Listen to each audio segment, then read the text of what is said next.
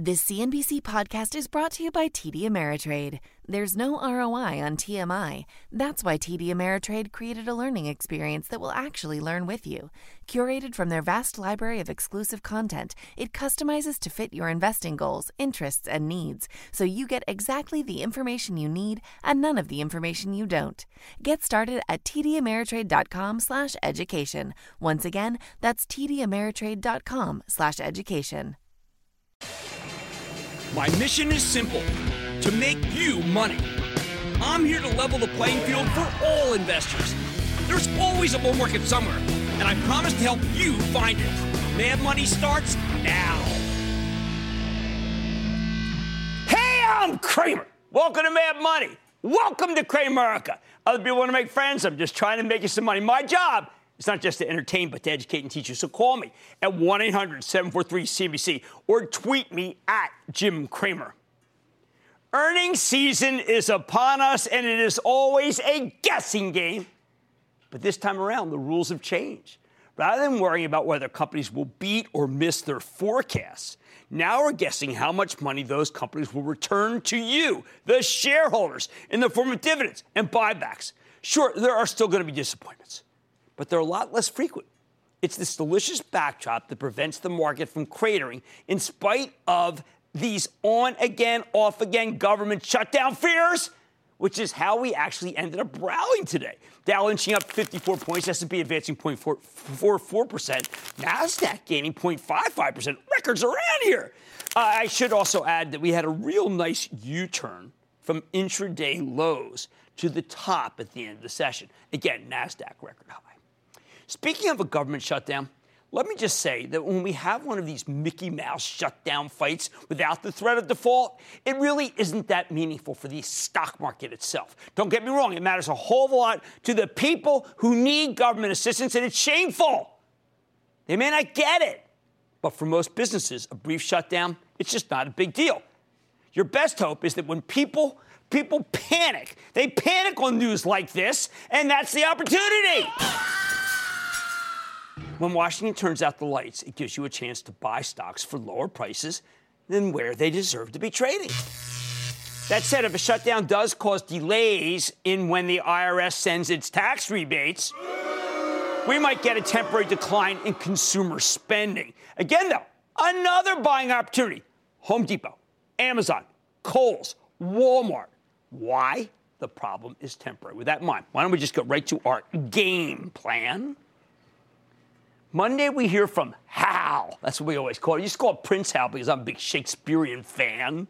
Halliburton, the oil service company that's linked to the incredible drilling renaissance here in the U.S. I said that in honor of Will Frost, my friend. Just today, Schlumberger reported a good quarter, but some people still found issues to nitpick, and it got hammered at the opening. Spent the rest of the day trading higher, though, ultimately closing in the black. Get ready for none of that nonsense from Halliburton. They are going to blow away the numbers. After the close, we get the results from Netflix. Anything hotter than that stock? Only Domino's. Now, this stock has been on fire lately, and the only problem here is that everybody already believes the quarter is going to be incredible. I've hardly ever seen Wall Street so universally positive about a stock. That means the subscriber count, the price increases, the exciting new programming, and the international signups. They all need to be better than these already elevated expectations that we've seen ratcheted up day after day. And you know what? Somehow, I think Netflix can do it. Tuesday morning, we get earnings from, get this, Verizon, Johnson & Johnson, Procter & Gamble, and Travelers. I can see Verizon putting up a pretty good set of numbers, but they won't be exciting. I doubt the quarter brings out many real buyers, especially not in a rising interest rate environment like we have right now, because that's making high-yielding stocks look less attractive. Have you seen this real estate investment trust and utilities lately? Procter's what I call work in progress. Now that Nelson Peltz, legendary engaged investor, is on the board, I think that a lot of good stuff can ultimately happen, but the numbers might not be enough to satisfy those who crave instant success. J&J and Travelers are both up gigantically because they're the best at what they do, the top drug company and the best insurance company, maybe in the world. You just have to hope that you get some kind of price break between Monday and Tuesday so you can buy either one of them. On Wednesday, I expect fantastic numbers. I am talking about maybe best in show from United Technologies. This industrial's firing on all cylinders. And you know what? We're also going to hear from Stanley Black & Decker. And I think it could be an outstanding quarter, given the robust nature of the home remodeling business, not to mention the rebuilding effort from the hurricanes in Texas and Florida, and the 20% of their business that's in Europe, which is making a heroic comeback. But there's only one quarter that anyone is going to be talking about. It's actually the only one anyone's really interested in. It's the quarter that is General Electric's. I talk to a ton of executives each week just to be prepped for this show. And the number two topic after the reign of President Trump is what the heck can CEO John Flannery do to save GE? With a horrendously weak power business that's threatening to drain precious resources, and also beginning to talk about the need for a gigantic equity offering so GE can raise enough cash to tide itself over while it tries to put some divisions up for sale. Last night, IBM reported what I thought was a pretty good quarter, but the analysts picked it apart over what are known as earnings quality issues, taxes, one-time gains, currency breaks.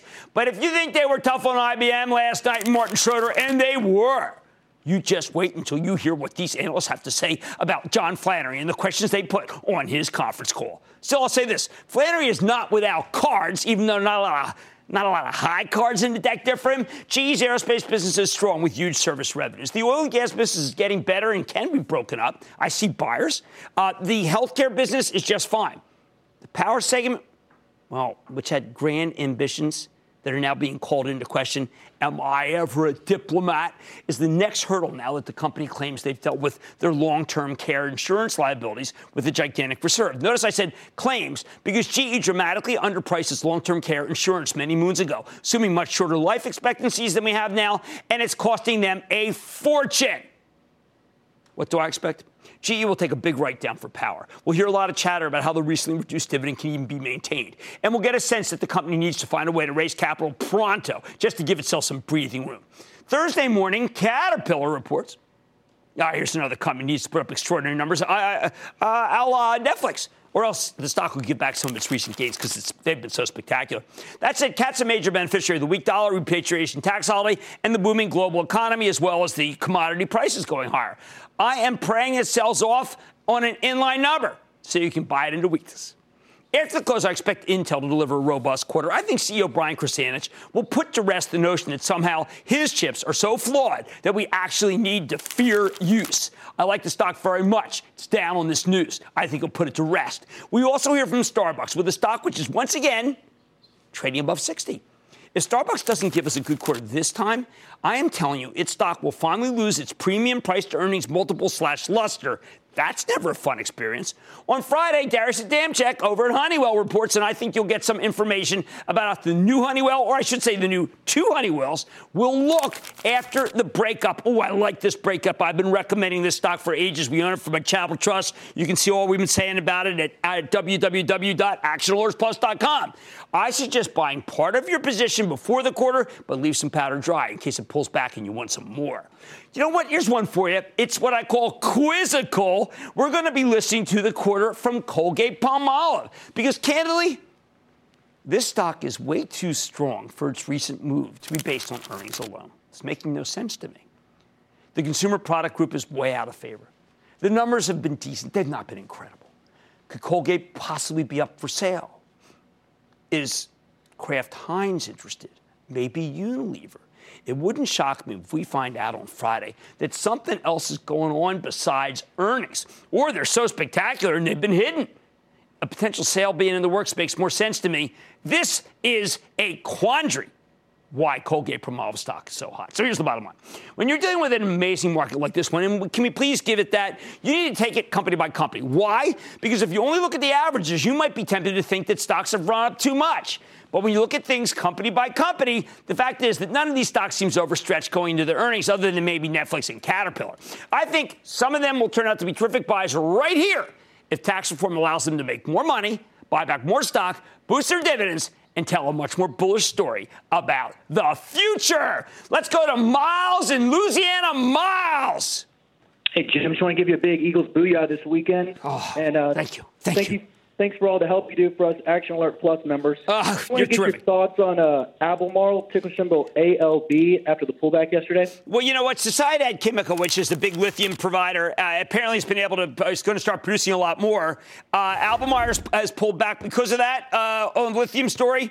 And I've got to tell you, my instincts are that it may be time to take some off the table. Now, you say, Jim, you didn't catch the top. Well, we've been behind Albemarle and FMC a long time. And I am concerned that we're going to catch more downgrades than we already have. Let's take a little bit off the table. I will feel better. Alex in California. Alex. Hey, Jim. Happy New Year and a big 2018 booyah. Oh, man, I'm liking that big time. And if something happens good on Sunday night, it will be proven that the year's a good one from the beginning. How can I help? So I bought GM yesterday, and I wanted your thoughts about the health of the car market and the news of the bankruptcy ruling being thrown out and the not-so-nice price action that I saw this week, and also the rise in gas prices and Ford's partnership with Domino's and how that will impact. Well, you know, let's not worry about Ford. GM is a very cheap stock. I've been watching, you know, Freeport is up today big. It's almost at 20. I always think about commodities going the wrong way for the auto companies because Ford flagged that. And also, obviously, autonomous cars, a lot of money being spent there. I do think GM's cheap and you can hold it, but they got to start boosting the dividend. They have too much cash. It's not doing enough for the shareholders. All right, this is a bountiful market.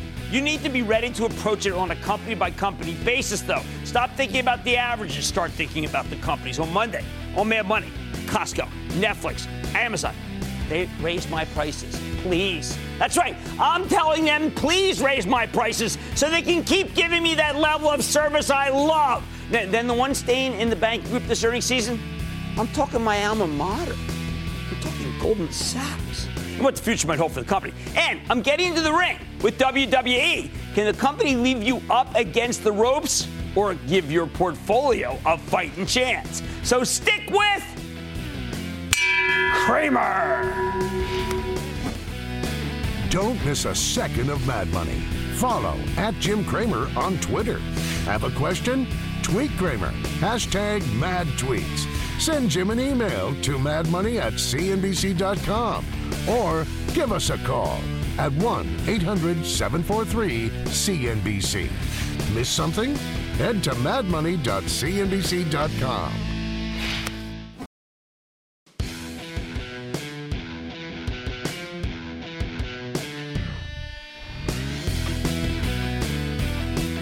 In Cramerica, we love companies with pricing power. Meaning companies that can raise their prices and force you to grudgingly pay them. But you know what's even better than that? When a company raises its prices and nobody cares, what do you do? Well, when you see something like that, it's about as clear a buy signal as you are ever going to get. And right now, you're getting the green light to buy a bunch of them. For instance, this morning we learned that the company Amazon is increasing the monthly fee for Amazon Prime from $10.99 a month to $12.99 a month. That adds up to $156 a year. That's an 18% hike. Amazon's doing something smart. If you want to pay for the whole year up front, it still only costs $99. It's basically a tax on people who only pay month to month. More important, though, I doubt there will be any resistance whatsoever because even at the new higher price, Amazon Prime remains an incredible value. I mean, think about it. Don't we all kind of instinctively go there when we need something? When I went to buy a dog mask to wear to Lincoln Financial Field where the Eagles play this Sunday, I didn't even think about it. I knew I could go to Amazon. I knew I could get the cheapest and the fastest and the best with free shipping. And that's not even going into all of Prime's terrific streaming content. Back to the story. Eagles fans are showing solidarity with their players, like the brilliant Chris Long, okay? Yeah, there's Chris right now. He's fantastic. We actually do not have the same tattoos. Chris donned a dog mask after last week's victory over the Falcons to show that the team doesn't take the disrespect of being the underdog lightly. Suddenly, lots of people want dog masks. Not a high-traffic item, by the way, and Amazon's got them. You're right at your fingertips. I bet most people don't even notice the price hike. That's why Amazon remains a go-to name for anyone who needs a high-growth stock to round out their portfolio. Same goes for Netflix. When Netflix raised the price of its most popular subscription to $13.99 a month back in October, there was no resistance. That's a big reason why investors keep bidding up the stock. Given that I paid $24 for two seats in a movie theater, $24 for a couple maybe lousy hours of entertainment, pre-popcorn and candy, by the way, and I'm on a cleanse, I'm thrilled to shell out a little more than just half of that to binge on quality homegrown programming with a couple of rice cakes for a whole month. And make no mistake, much of their original content is amazing. We all have our favorite Netflix specials. Remember, they use artificial intelligence to figure out what you might want to watch. And that means they now have a worldwide handle on what kind of shows they should produce. Got numbers Monday night. I think shareholders will be fine. I binged last weekend on The Punisher because my wife's been away forever. You seen her? I tweeted it again. Where? Anyone know where she is? I mean, honestly. I mean, does anyone know? Hey, you over there, you know? No one's seen her. I know where she'll be Sunday, though. Yeah, she'll be at the link. She better get back there. Anyway, that's a little off topic, but I've been missing her. How do you like that? All right, it's not just on the web. We recently got a price increase on our Costco cards. I didn't bat an eyelash. You know, we have a his and hers Costco. I'm not going to cut off my Costco. Who knows what's going to happen? Because Costco remains among the best bargains out there for all sorts of goods. We push not one but two carts. We go separately. We through the racetrack looking for the best buys. And we often buy far more than we expected or intended to. Sometimes I go in just for the samples. I come out spending a G. I often find that the House Kirkland brand is superior to the nationally branded versions. No knockoffs there, and always fast before you go to Costco so you can take advantage of every sample. I could say the same thing about Apple's cloud service to preserve my archives. The company could charge me pretty much whatever they want for me for what I regard as an essential service. After all, I've seen people literally go nuts if their phone breaks and they can't recall their precious pictures. SiriusXM caught an upgrade from Deutsche Bank today, and I found myself wondering, how much do I pay for that essential service? I don't even know. It's on autopay. I would only mind if it gets shut down, not if I have to pay more. Finally, it's not public yet, but I pay more for Spotify because I like to know what music I want, which is exactly what the artificial intelligence behind that company's brilliance tells you. I'm excited about the IPO, although I reserve judgment until we get more details. Still, the next time you get hit with a price increase and it doesn't bother you one bit, you need to pay up for the stock of that company in question, maybe even the next day. In every instance I just mentioned, and it will be soon, the Spotify, it's been worth it. Much more Mad Money ahead. Goldman Sachs just reported its first quarterly, let's say, bummer number. Look, well, I could call it a loss, but a little bit bookkeeping. But what should you do? What should you do with the stock of the company that I worked at? I'm dissecting the latest month of action. Then WWE's Monday Night Raw is celebrating 25 years on the air on Monday night, and it will be in Brooklyn. I'm sitting down with the company's CFO to find out how its flagship program remains an industry trendsetter. And a company that works with Verizon, Visa, Starbucks, and Chase. And you may have never heard of these guys. I'll reveal the name when I turn in tonight's homework. So stick with Cramer.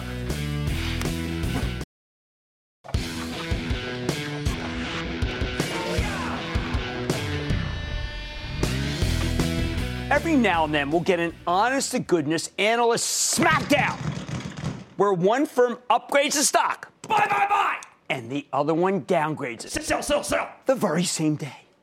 I love getting these dueling research reports because pitting the bull case for a stock against the bear case is actually a great way to get your head around the actual story, but also how to learn how stocks really work. It's a tutorial. I'm about to give you one.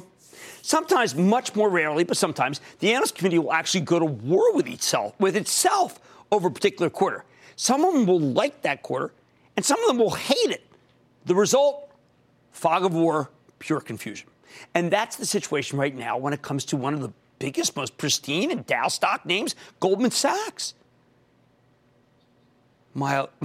Geez, I worked there, and I've got to tell you, I found this one hard to believe. The big investment bank reported on Wednesday. And while the stock got slammed in response to its quarter falling nearly $5 in a single session in one of the greatest bullish tapes in history, the irony, and then losing another couple of bucks yesterday before bouncing a bit today. Looks like some of the insider selling has run its course. The analyst community can't seem to make up its mind on whether it was a good or bad quarter. That is highly unusual, people. Normally, even if the analysts disagree about the actual company, they can usually come to a consensus about the quarter.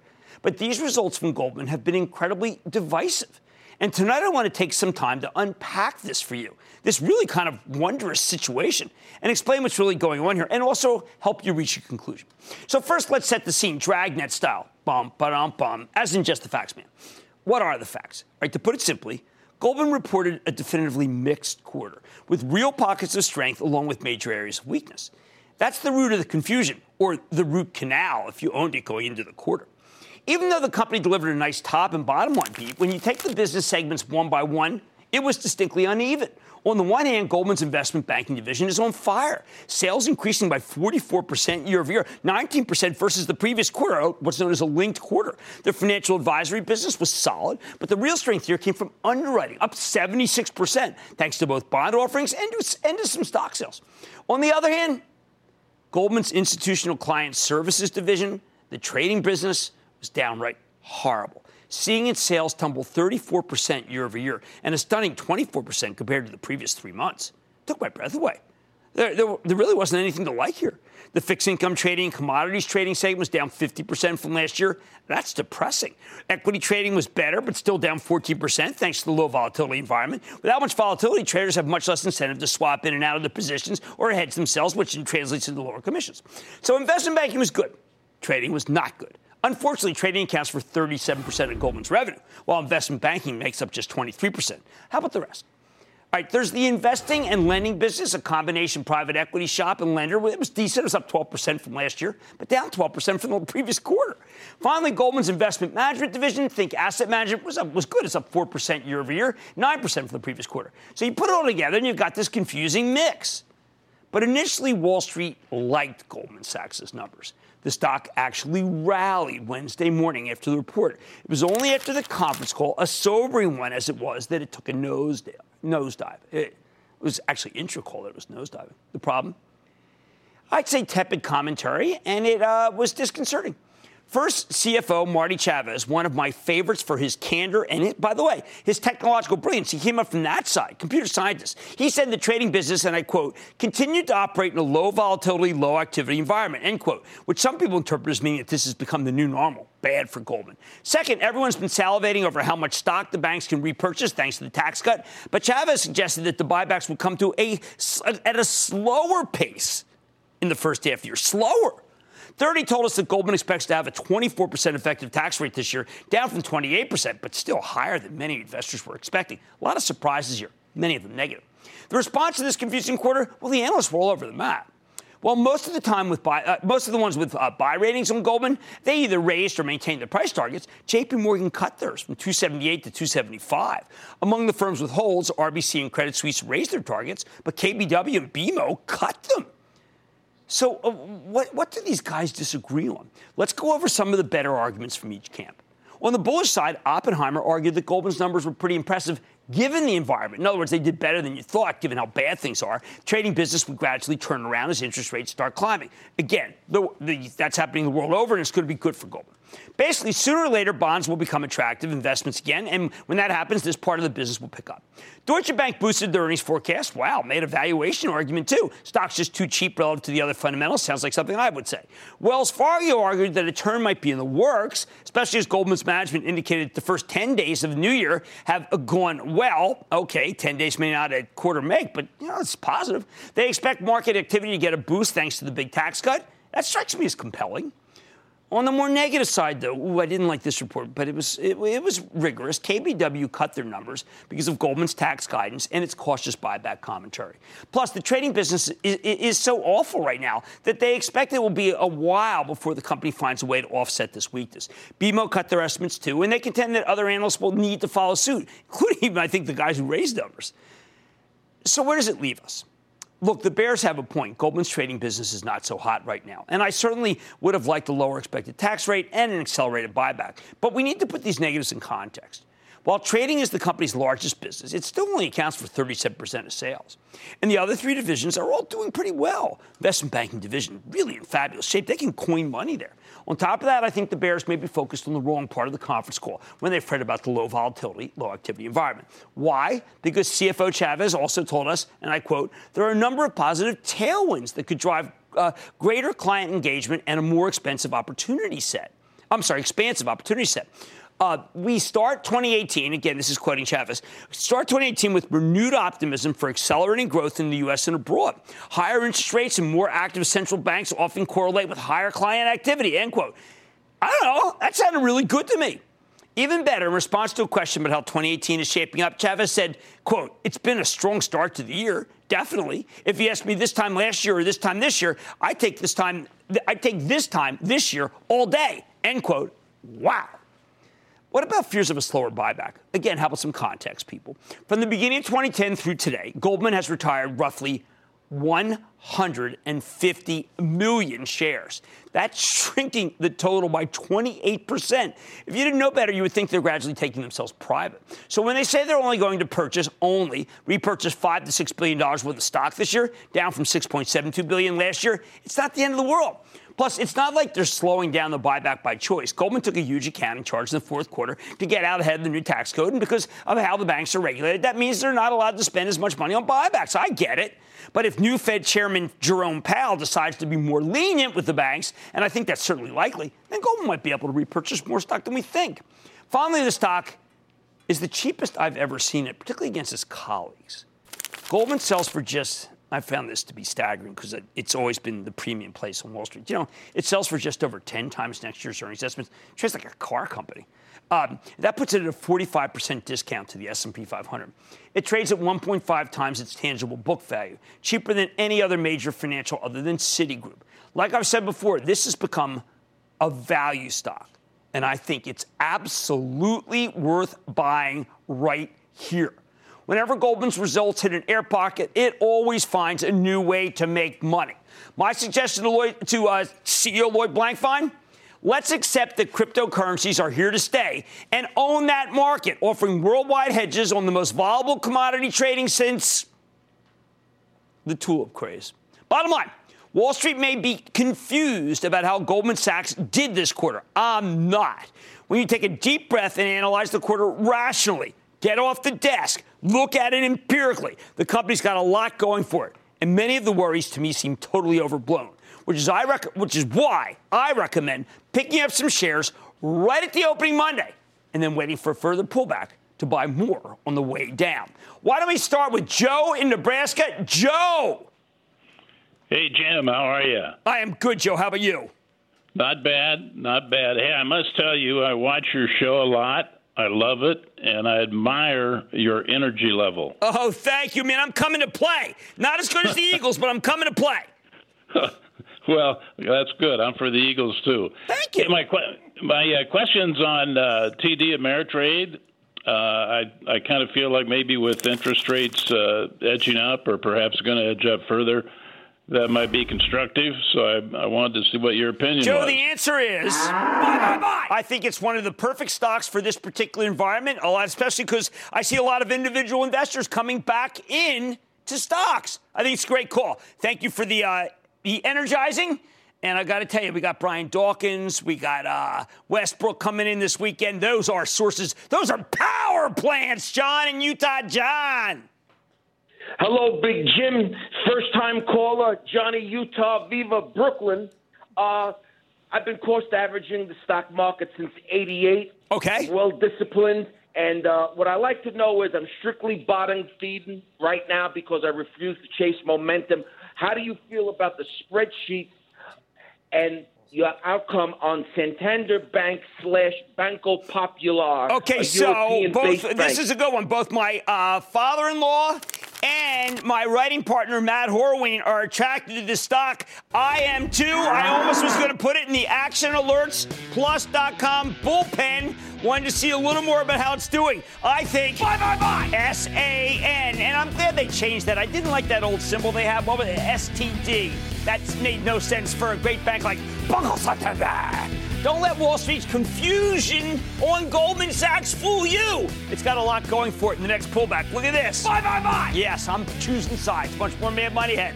I'm going to the mat with WWE CFO to see if the stock can continue its upward momentum after a 70% move higher over the past year. Then, good news if the dog ate your homework, with the exception of NVIDIA, who was a dog out of hell today. I did the homework for you. And all your calls rapid fire in tonight's edition of the Lightning Round. And, of course, it's Friday, a look back at the week that was. So stick with Cramer.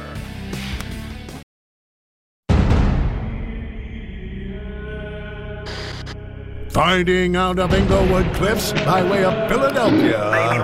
entering the ring with just 2 hours of sleep. The Prime Minister of Par Value, the Baron of the Balance Sheet, Jimmy, the Cash Man, Cramer. You know, you got to break the mold and do this stuff because you know I love these guys because this is a great story to tell. And if I may say also, it's good to be right. Less than 10 months ago, I came out here and told you that World Wrestling Entertainment, WWE, a company that I had not liked that much, candidly, was ready to rumble. Company that brings you WrestleMania and Monday Night Raw was in the midst of a difficult but major transition, shifting from a pay-per-view model for its premium content to a more stable subscription model, but also, frankly, lots of other ways to make money. Sure enough, the stock has caught fire, climbing over 50% since then, thanks in part to the phenomenal quarter WWE delivered late last October. I know that professional wrestling may not be for everybody, but it has just a huge global audience, and the company keeps figuring out better and better ways to monetize all those viewers. So can the stock keep soaring like a wrestler off the top rope? Or is there a chance it can get body slammed? We don't know. Let's talk with George Barrios. He's the CFO of WWE to learn more about his company's transformation and where it is headed. Mr. Barrios, welcome to Mad Money. Good to see you, sir. Thanks for having us. Good to see you. Well, you know what? Who says that professional wrestling isn't for everybody? Well, you're right. Strauss Zelnick, who is the CEO of Take-Two, said it's only for the people who would say that they don't like it because they haven't been.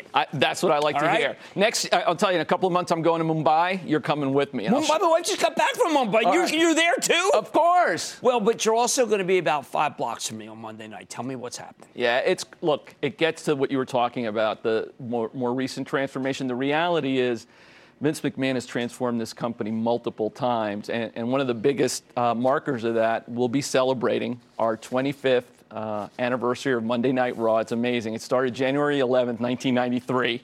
At the Manhattan Center. Okay. I watched. 25 years later, now we're going to have Monday Night Raw from 2 locations. Barclays, great building in Brooklyn. And we're going to also have it at the same time at the Manhattan Center to relive those old days. So it's really great. Congratulations. Thank you. Yeah, it's really exciting. There's this thing going on about where Amazon's going to put headquarters. Okay. What happened when you guys went to Orlando? How much money did you pump into that economy? Jeez, every time we go to a market with WrestleMania, it's somewhere between $50 and $75 million. People don't know that. That's a Super Bowl wherever you go. Look, you Google Forbes top sports brands, right? Just Google it right now. Right. We're either 4, 5, or 6 every single year with the Super Bowl, the Olympics, WrestleMania is right there. Yeah, so it's an amazing event. I want you to talk about the transformation. Admittedly, I was a doubter initially because I didn't see it coming. But, boy, were you ever smart about it. A one-of-a-kind media company executing successful transformation. You got to talk about the likes. You got to talk about your social media, the number globally, because the numbers are staggering here. Yeah, so, let's talk about broader context. Right. Vince McMahon buys the business 35 years ago. It is a Northeast touring ticketing business. Right. That's it, right? 10 years later, it's touring across the U.S. Another 10 years, it's a global media company. And today, we're one of the leaders in digital, social, and direct-to-consumer. So, yeah, when you look at WWE, we've got 850 social media followers, more than any sports brand in the world. Does anyone else have that? Okay. Number 2 sports channel in the history of YouTube. Right? Number 1 sports channel, number 2 channel overall. So, number 1 sports channel, number 2 overall. We've done 1.2 billion engagements. Crazy stat. 2010, we did 500 million video views on the internet. Okay. 20 billion this year.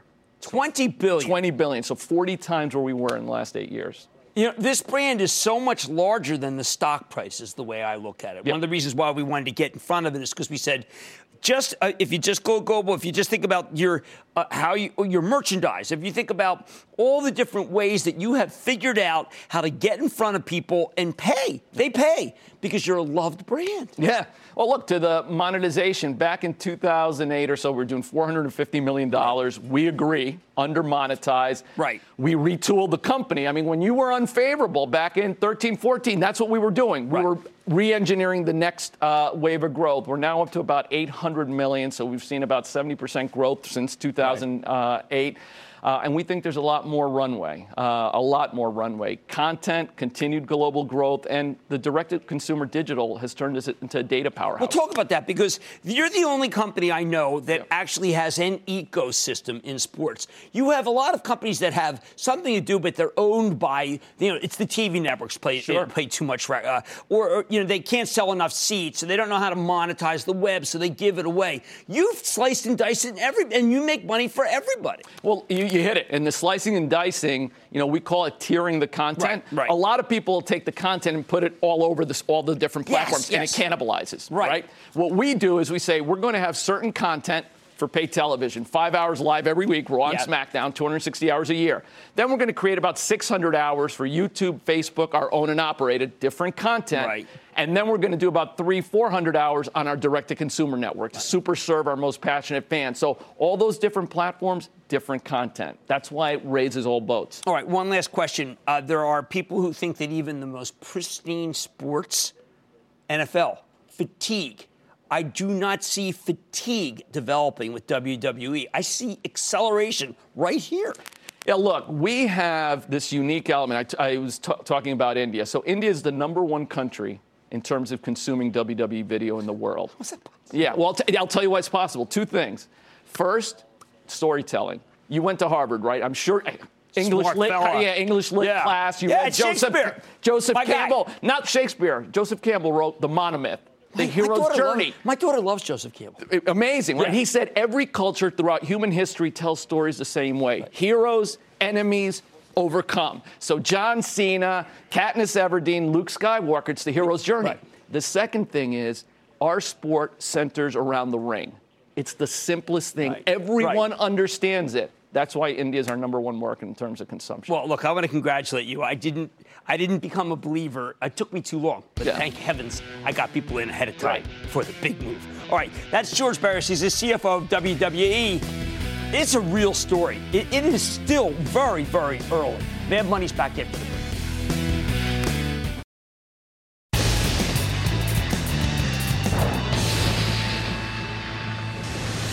It is time! It's time for the lighting round! And then the lighting round's over. Are you ready, Ski? Guys, time for the lighting round. Here's about to start with Chris in New Jersey. Chris. Hey, Jim. Mondelez has been on the move. Is it time to get in? I think the stock is inexpensive, and the group is trying to get a couple bids underneath. I think that you would do far worse than buying Mondelez. Let's go to Will in Massachusetts. Will. Hey there, Jim. I'm new to stocks, and I wanted to know what your thoughts were on AU Optronics. Okay, if you're new and you don't want to buy a Taiwanese company to start, you want to buy in that area, you want to buy Cisco. Chuck Robinson's redoing everything, getting Cisco before the quarter. Jim in Arizona. Jim.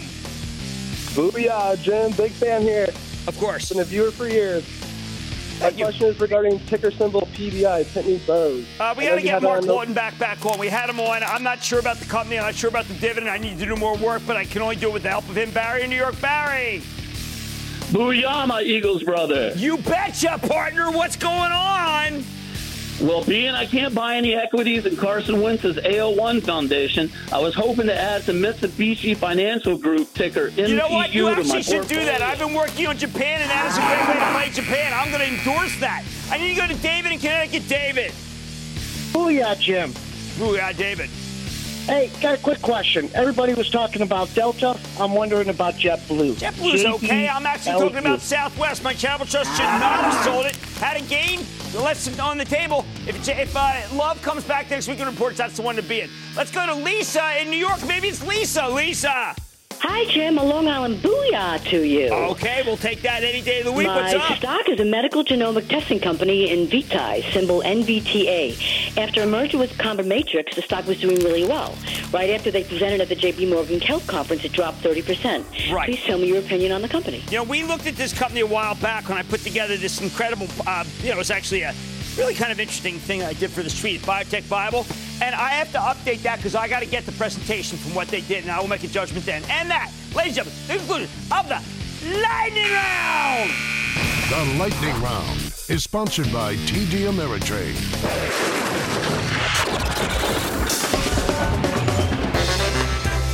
FOMO is happening. I am the only person to view would ever say that. Let's go to Jim in Englewood Cliffs. Jim! Oh, that's me. And at the soporific risk of sounding like Dr. Seuss, I like this rally Sam I am. For companies to rebuild our company.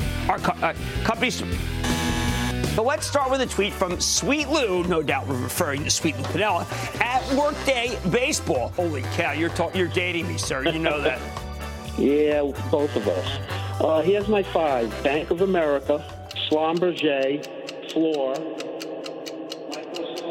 Rio Tinto.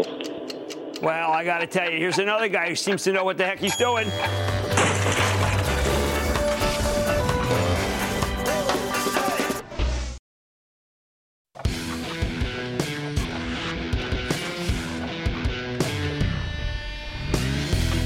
Now that glorious 2018 is well underway, it's time to catch up on some homework. Every night I take your calls, but once in a while I can't answer a question. Whenever that happens, we always circle back, do some research, only give you a reasoned opinion, or at least our best reasoned opinion. So let's get started. On November 20th, David in Florida asked us about Macquarie Infrastructure Corp, MIC. I used to know these guys real well. It's a subsidiary of the big Australian investment bank group. Macquarie is, well, it's a company that invests in big infrastructure projects with steady long-term projects. I always remember just doing turnpikes. They operate airports, bulk liquid exports, import terminals, processing, distribution, some power plants. The first thing that jumped out at me here, Macquarie Infrastructure has a gigantic 8.9% yield.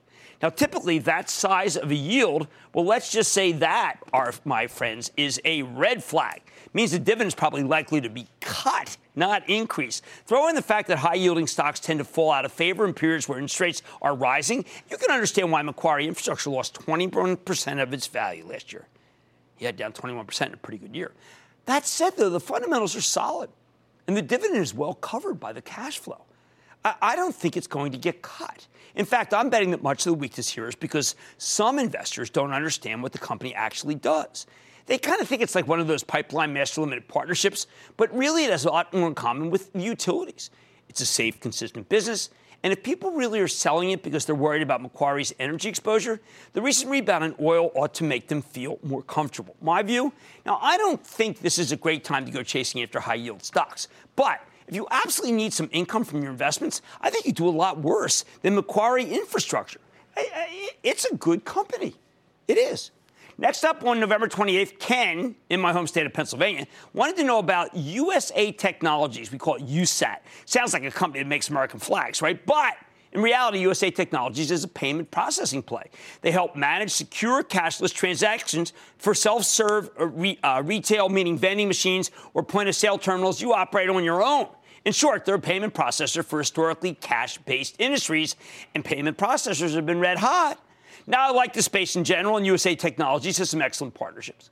But I think you need to be very careful because this is a super speculative small-cap stock, and it has run up dramatically in the last few months. While USA Technologies has been around for more than 25 years, the company fizzled during the dot-com bubble. And then the stock spent many years hovering in the low single digits. But recently, the company seems to have turned itself around. USA Technologies is growing rapidly again, expected to generate nearly 40% sales growth this year, and it's on the verge of turning a profit. This turn has allowed the stock to come back from the dead. Bye, bye, bye! A year ago, it was a $4.30 stock. Now it's at 9 and change, a double. The company even held a secondary offering in July. Get this, it was priced at $4.50. Can you imagine how much money you made if you bid on that one? A phenomenal gain. But I've got to tell you, at these levels, well, I feel like we've missed it. It seems a little risky for me. I know Black Hawk Networks, another company in the payment space, recently caught a takeover bid, which makes the entire group more attractive. Still, USA Technologies is a tiny $500 million company that's not yet profitable, which makes it difficult to value. Given that the stock more than doubled last year, I worry that we missed the move. I say pass, but intriguing. Finally, just before we went on the holidays, on December 18, Brian in Michigan called about Iridium Communications. I've opined about this at various times, and candidly, I don't like it that much. It's satellite-based mobile communications and data play. Now, there are a lot of areas where satellite-based phones make a ton of sense. Ships, airplanes, emergency services, national defense, any application where you might not be within range of a terrestrial cellular network, mountain climbing. But I have to tell you, as a business, I'm not a big fan of the satellite plays in general, or Iridium in particular. Iridium is slow, low, single-digit revenue growth, nothing to get super excited about. At the same time, the company's in the middle of launching its next generation of satellites.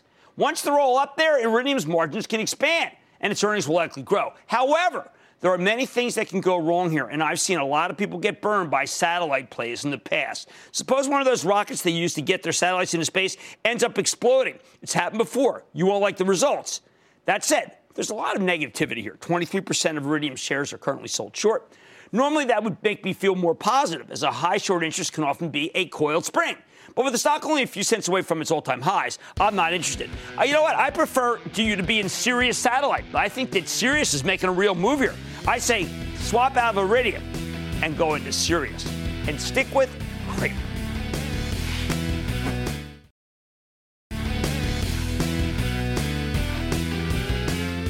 You're probably wondering why I'm wearing that. And if you really are wondering, will you give me a break? Okay, next we got Netflix going to kick things off Monday. I think it's going to be great, but more important, if it isn't great, the stock is going to go down. Wednesday, all eyes on General Electric. We're going to look for a very big charge. We're going to see whether they need to do an equity offering. We're going to try to understand how they're going to pull the company apart, if they are indeed, and we're going to be looking for cash flow analysis. Caterpillar is probably the most wild one we have of the week because it's up the most on the same set of numbers. I like to say there's always a bull market summer. I promise I'll find it just for you right here on Mad Money. I'm Jim Cramer, and I will see you after the game on Monday. CNBC's Workforce Executive Council is a premier group of C-suite human resources executives from leading companies across the country. It offers a members-only portal and chat, plus exclusive industry content, with access to breaking news calls and digital networking experiences. The network and resources HR leaders need now. Apply to the Workforce Executive Council at cnbccouncils.com/WEC.